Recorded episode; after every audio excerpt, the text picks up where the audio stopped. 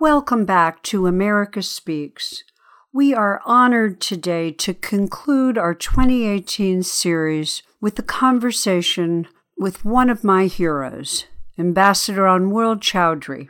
I have been fortunate to know Ambassador Chowdhury for over 10 years now, and this conversation with him today is truly a gift for us all. I want to introduce Ambassador Chowdhury by reading the Global Cooperation Council's introduction to his remarkable career and to give you a full sense of the boundless work he has done to create a world dedicated to peace. Ambassador Chowdhury has devoted many years as an inspirational champion for sustainable peace and development and ardently advancing the cause of the global movement for the culture of peace that has energized civil society all over the world. As a career diplomat, permanent representative to the United Nations, president of the United Nations Security Council, President of UNICEF Board, UN Undersecretary General, the Senior Special Advisor to the UN General Assembly President, and recipient of the U Thant Peace Award, UNESCO Gandhi Global Medal of Culture of Peace, Spirit of the UN Award, and University of Massachusetts Boston Chancellor's Medal for Global Leadership for Peace. Ambassador Chowdhury has a wealth of experience in the critical issues of our time peace, sustainable development, and human rights. Ambassador Chowdhury's legacy and leadership in advancing the best interests of the global community are boldly imprinted in his pioneering initiative in March 2000 as the president of the Security Council that achieved the political and conceptual breakthrough leading to the adoption of the groundbreaking UN Security Council Resolution 1325 in which the Council recognized for the first time the role and contribution of women in the area of peace and security. He served as ambassador and permanent representative of Bangladesh to the United Nations in New York from 1996 to 2001, and as the Undersecretary General and High Representative of the United Nations responsible for the most vulnerable countries of the world from 2002 to 2007 in 1999 for adoption of the landmark declaration and program of action on a culture of peace, and in 1998 for the proclamation of the International Decade for Culture of Peace and Nonviolence for the Children of the World from 2001 to 2010. Ambassador Chowdhury is a member of the UN High Level Advisory Group for the Global Study on the 15 year implementation of Security Council Resolution 1325 and also one of the 12 member Asia Pacific Regional Advisory Group on Women, Peace, and Security hosted in Bangkok. He has been the chair of the International Drafting Committee on the Human Rights to Peace, an initiative coordinated from Geneva, and was a founding member of the Board of Trustees of the New York City Peace Museum. Ambassador Chowdhury is the founder of the New York based Global Movement for the Culture of Peace. Ambassador Chowdhury, it truly is a thrill to have you on America Speaks today. We are at a very fragile and vulnerable era in our planet's history.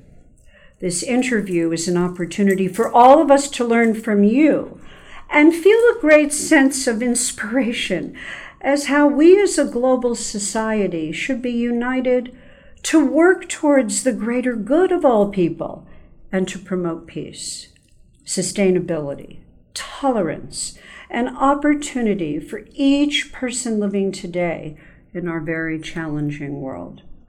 I want to begin by asking you if you could go back to your roots when you were first starting out in your career and what compelled you to become a champion for your country of Bangladesh and for the culture of peace. Thank you, Tish, for this opportunity to speak with you, uh, to talk about my life, my mission, my goal for humanity. I come from a country which itself is very impoverished, very vulnerable to external shocks, have gone through in its own national life through tremendous suffering. It had to go through a bloody liberation struggle to achieve its independence in 1971. At that time, I felt that the birth of a new country, my own homeland, my motherland, is an opportunity for me to expand uh, my inner desire to be of service not only to my people but to the world as a whole. So that prompted me to engage in my own career because I believe that I belong to the diplomatic service of Bangladesh and I believe that gives me an opportunity to connect with the rest of the world. Coincidentally, my government, the new government of Bangladesh in 1972, sent me to the United Nations with the application of its membership. And I was at that time a junior diplomat, and I worked with my senior colleagues to promote that objective.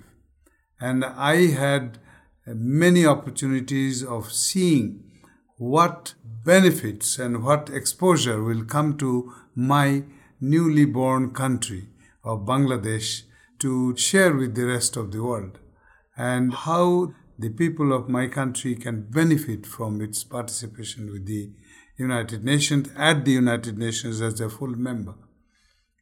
And as I continued to represent my very young country in the UN, I found that unless we speak about the problems that we go through, we means all the developing countries, particularly the most vulnerable countries like Bangladesh. And I found that there we have something to contribute. We cannot engage in big global issues like disarmament or nuclear non proliferation or the political problems engaging the United Nations, like the Middle East or Cyprus or the African issues, but we can talk about the basic problems facing a developing world and which can benefit other countries in similar situations. So the population issues, which is a, still continues to be a major problem, high increase in the growth of population, became my first love, so to say, of issues at the United Nations. In my own country, I found that the role of women and children is very important in addressing the broader issue of population growth. So I kind of veered towards that direction. I got engaged in child rights issues in a big way. I got engaged in women's rights and women's empowerment. Um, I shared the experience of Bangladesh in microcredit in providing empowerment of women in a big way and thereby benefiting children. So this went on. And then I found that neither women's rights nor children's rights will be possible unless we have sustainable peace in the global context. And that sort of also brought me towards highlighting at the United Nations this concept of the culture of peace, which was in UNESCO for about 10 years at that time. And I felt that it is high time that that concept, which was a concern of one of the UN system organizations, but needs much bigger and global attention. So I said that I, along with some of my colleague ambassadors who felt the same way, wrote to the UN Secretary General. Who was to, that at the time? At that time, it was Kofi Annan. He just became the Secretary General mm-hmm. in 1997. So, 31st of July 1997, we wrote that letter to Kofi Annan to create a self-standing, separate item of agenda of the General Assembly And that was the on first the culture of peace. that that had reached the General Assembly. Yes, General Assembly discussed it as a sub item of human rights issues.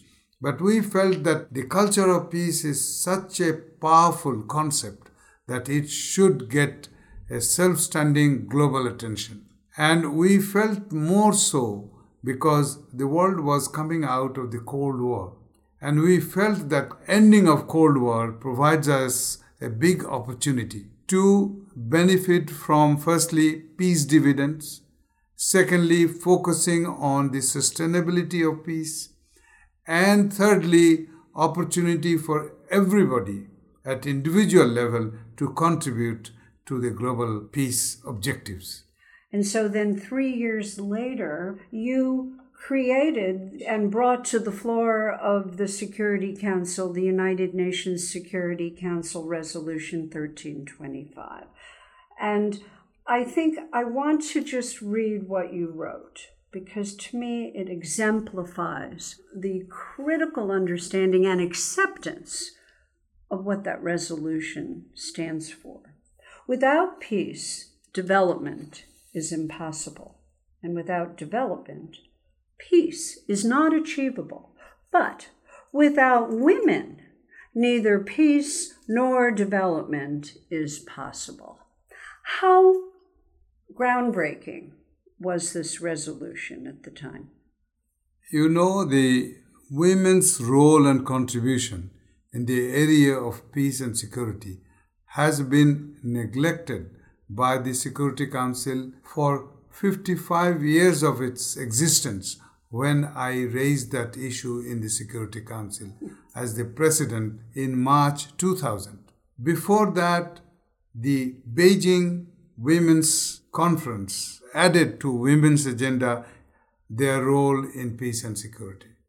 And we believe that the women's engagement in the issues of peace and security, which has been always there at the grassroots level, needs to be acknowledged and needs to be added on to the various decision making processes in the United Nations. So we felt that it is high time.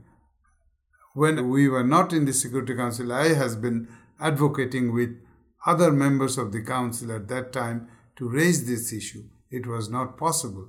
So many civil society organizations with whom I had worked were championing this cause. And I joined them, and then in January 2000, Bangladesh became a member of the Security Council.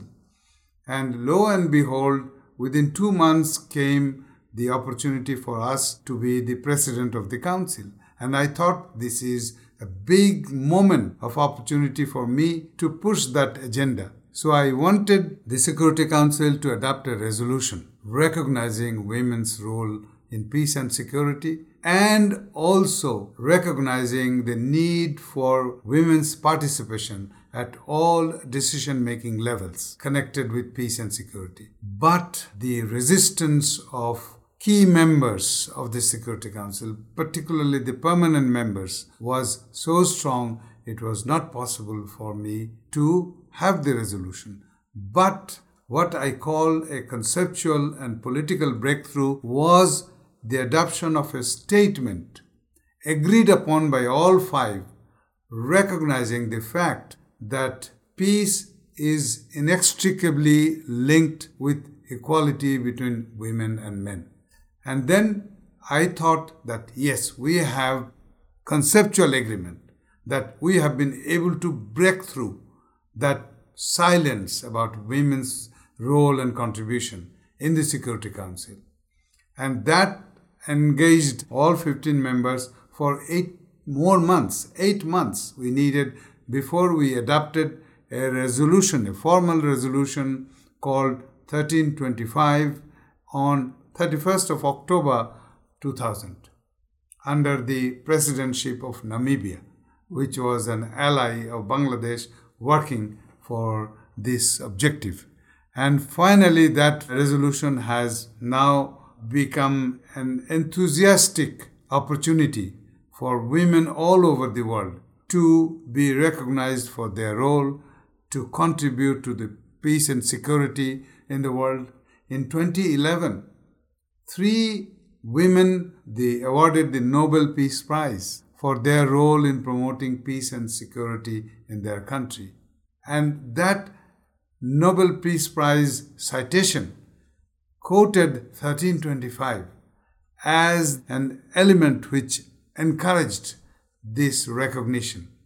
And we believe that is the only resolution which has been so specifically mentioned in any Nobel Peace Prize citation and any resolution of the United Nations as a whole. It's a remarkable accomplishment, and I can't help but wonder if you look at what you hope would be the successful result of this initiative.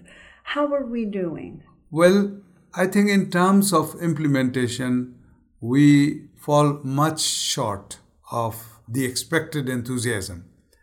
Firstly, I believe that 1325, these four numerals are not just numbers.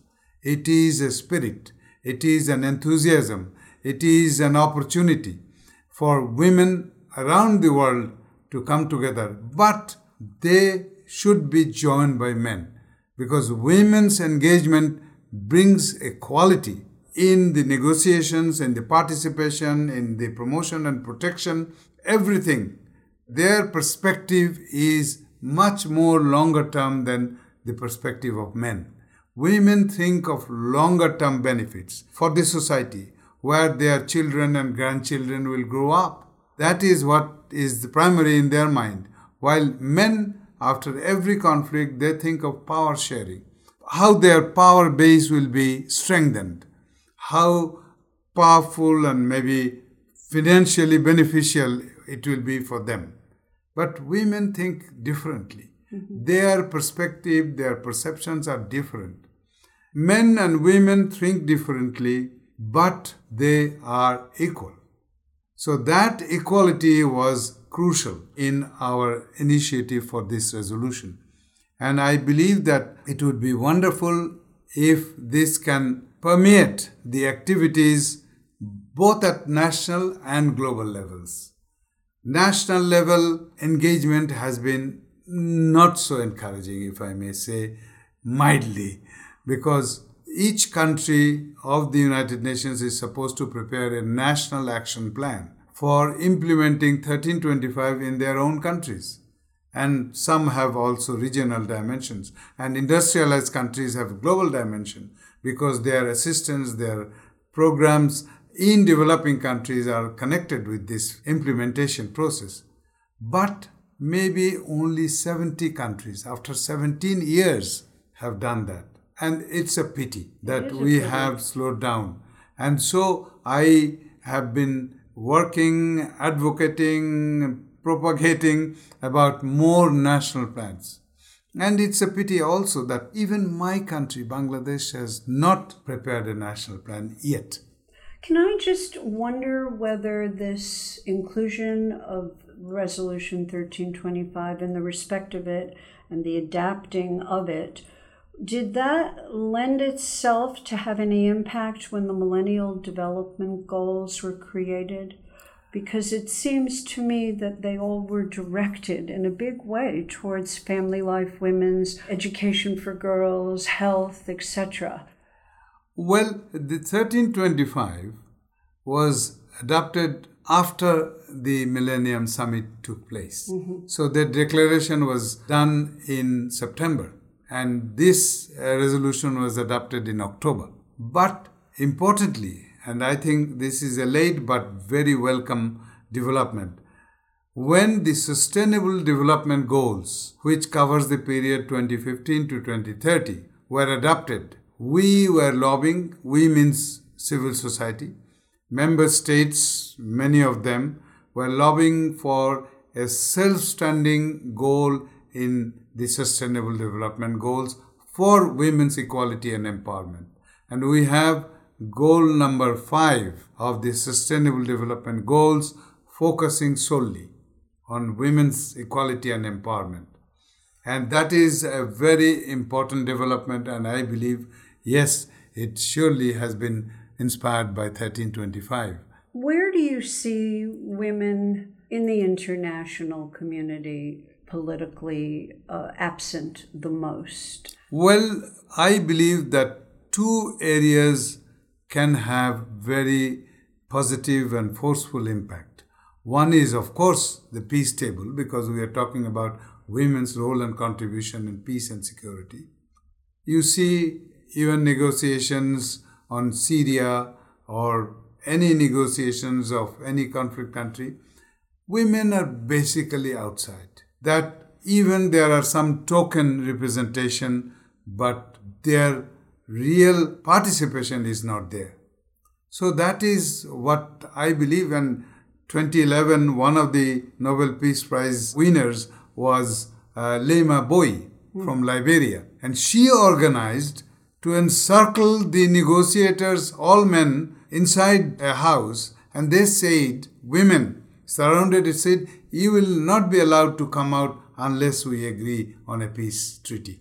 So that shows how women engage in a way to force negotiations in a way that it succeeds. And that was a unique way of achieving a positive peace agreement. But it doesn't end there. Main work comes in the implementation process. And there, women have to be involved. Women have to be represented more in the judiciary, maybe more in the police force, so that women's issues get an attention it deserves. I believe that peace table participation is absolutely essential. If we are serious about peace, we must take women's participation more seriously. Otherwise, it will not happen. Women bring in their perspective, their longer term objectives in the peace treaties, and that is how those peace treaties remain sustainable. Otherwise, within five years, you will find men starting fighting again. So, this has happened many times in the past. So we believe that that is an area importance. But the other area is important is women's representation in the political positions. That is very important. Women have been sidetracked in the political process. The representation of women in the parliaments globally is very low and more so in many of the countries which need that mostly. It has been said time and again that women's participation will have a ripple effect on the society in a big way. And that will add quality to the decisions that our parliaments take. And also at the city level, at the regional level, state level, in the judicial system, in the law and order uh, mechanism, everywhere. Teaching and other human development oriented institutions are important. But political participation brings in the added benefit which we are lacking now miserably. I want to also go back a bit to civil society because I believe last year you were critical of the exclusion of certain groups who could not participate at the yearly UN Women's Conference. And I want to just talk with you a little bit about that because I think it's fundamental for us to truly accept a lack of elitism in terms of global cooperations. Yes, uh, this is an annual session of the Commission on Status of Women. And uh, I believe that this is the forum that attracts the largest participation of civil society from all parts of the world, and particularly women's organizations. They come from all parts. More than nearly 2,000 people come in. And I believe that the intergovernmental process, that is the basic foundational thing in the United Nations. Member states are the governing dynamo of UN decision making. But we have seen that unless we involve civil society, the grassroots level organizations, nothing will be implemented. We can sit in the ivory tower of the United Nations and decide on global peace and development and human rights, but nothing will percolate at the ground level. So, this is very important for civil society organizations, individuals participating in the UN decision making. I do not mean to say that they will vote along with the member states, but they will be given opportunity to share their thinking, share their ideas, share their perception, so that member states, those who are willing to, can listen to those things and understand the issues much better than what they do as diplomats. Mm-hmm. So that is why there is a big disconnect between the intergovernmental process and the perceptions of civil society organizations. And that is what I am very critical of. You cannot adopt resolutions or decisions which will have a benefit for the society as a whole without the involvement of civil society. And that's a must. And that is a bigger question that UN of tomorrow needs to address. If we want to achieve the sustainable development goals in a meaningful way, civil society must be a part of not only decision making but also the implementation process, which is basically led by the governments. So, if we consider this transformation is occurring with the acceptance of women, with the inclusion of women, with the respect for women at all levels of life, uh, above and beyond what nation they come from or financial representation, etc. Can we entertain a consideration that there will ever be a woman as the Secretary General of the United Nations? Of course. It is 72 years now since UN was born in 1945. All nine Secretary Generals have been men. It's a shame on the world body that we have not been able to identify a woman to be elected as the Secretary General of the United Nations. Last year, before the last Secretary General was chosen, a number of us, both men and women, joined together to campaign for a woman Secretary General. We have done that, and last year was particularly a momentous opportunity for the UN to elect one woman because we had six very good woman candidates from different parts of the world. And that was an opportunity for us to go for it. But the even decision making in the Security Council is so much convoluted by the veto authority of the permanent members. And that constrains an open and forward looking decision making. It is always constrained by the national interest of those five countries. Is it considered a threat? Well, I believe that if you ask me one single thing which should be done to make the Security Council work better, to promote international peace and security, I would say abolish the veto power. Abolition of veto will help us to elect a woman Secretary General, to elect a Secretary General who is free to act in his or her own way, which is not pressurized by the thought that P5 members have a final say in my election. And does it have to be unanimous? The speciality of the veto is that if one country vetoes, it doesn't matter whether the remaining 14 countries vote in favor. Veto is totally squashing the effort. This happened in the past for the election of one of the past secretaries general. Well, you know, I think today we all, general public, civil society, sit in quandary over those that make these big decisions because the effects of where we're at are so critical. And when you look at how perhaps a woman with more self understanding approach to life not just as a woman, but as a mother, as a wife, and as a daughter, as a sister. You take a look at the world and those that are deciding the direction of our globe under a different set of circumstances. So I'm hopeful because I think now that this has reared its head, it's not only time, but it just feels vital. Yes, absolutely. We have started since uh, 2013 a campaign that following the resolution 1325 we need to do something where member states can decide. They don't have to agree. Individually they can decide. Four things. One nominate a woman to be a candidate for secretary general. Mm-hmm. that nomination should be there. In the past it was not so. Last time only we had more women.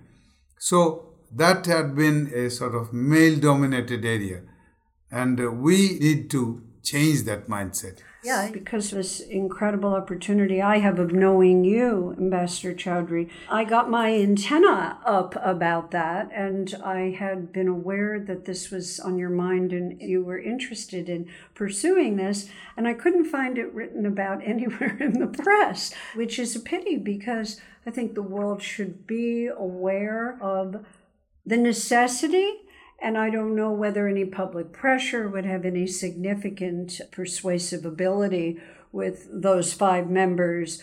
But I do feel that we're at a time for women now where. Yes, you know, absolutely. We, and to add to my first point, there are three more.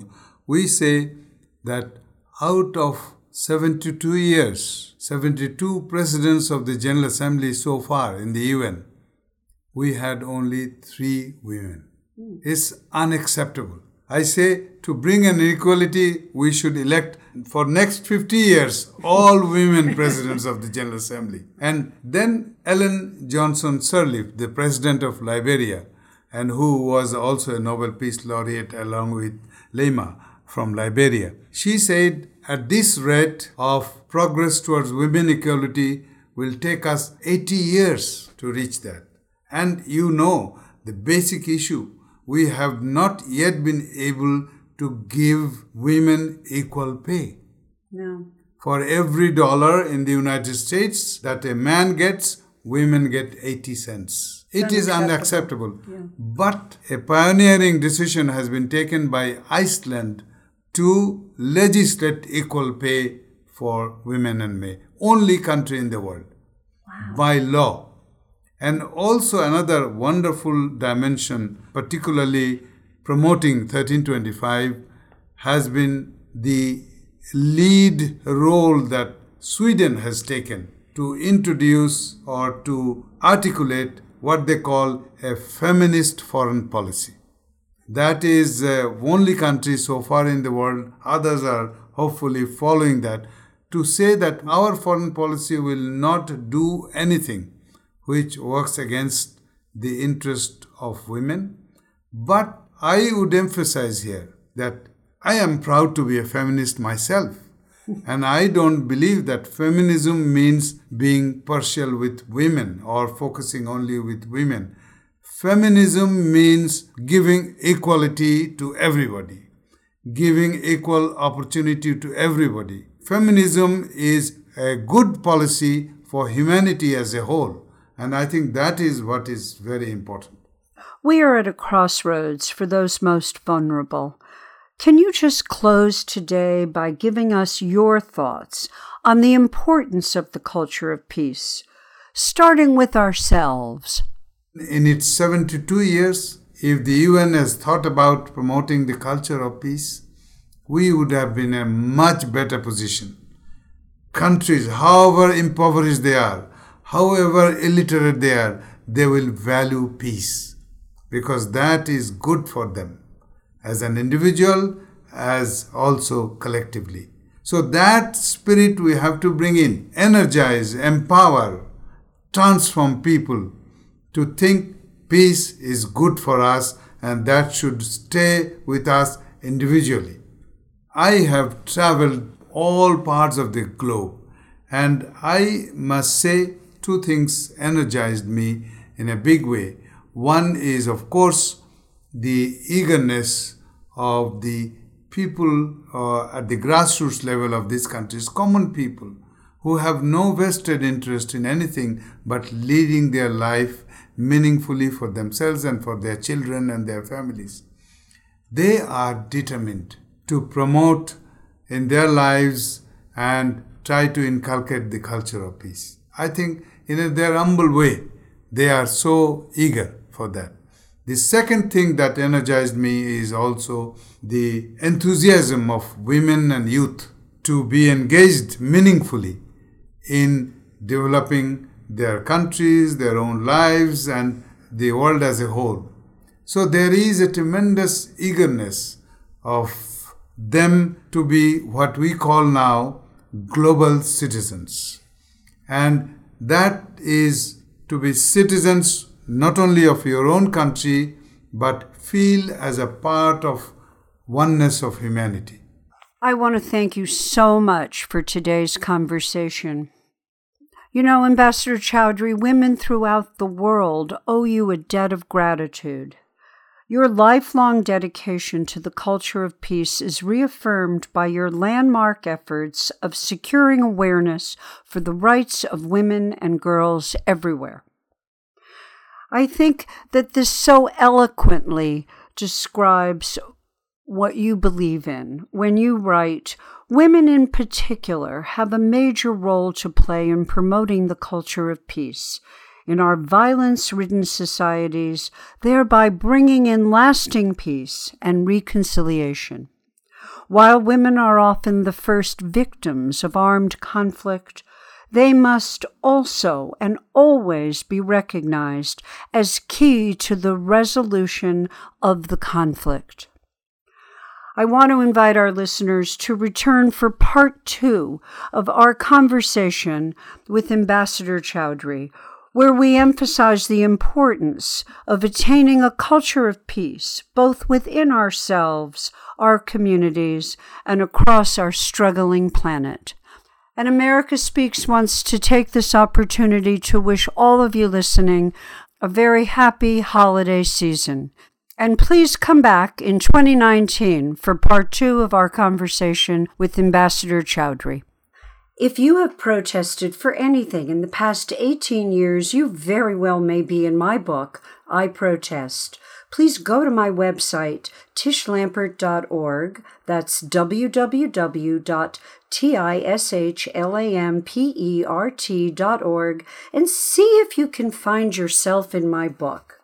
You can also follow me on Twitter at Tish tishlampertcom. That's at T I S H L A M P E R T C O M. And find me on Instagram, T I S H underscore L A M P E R T underscore O R G.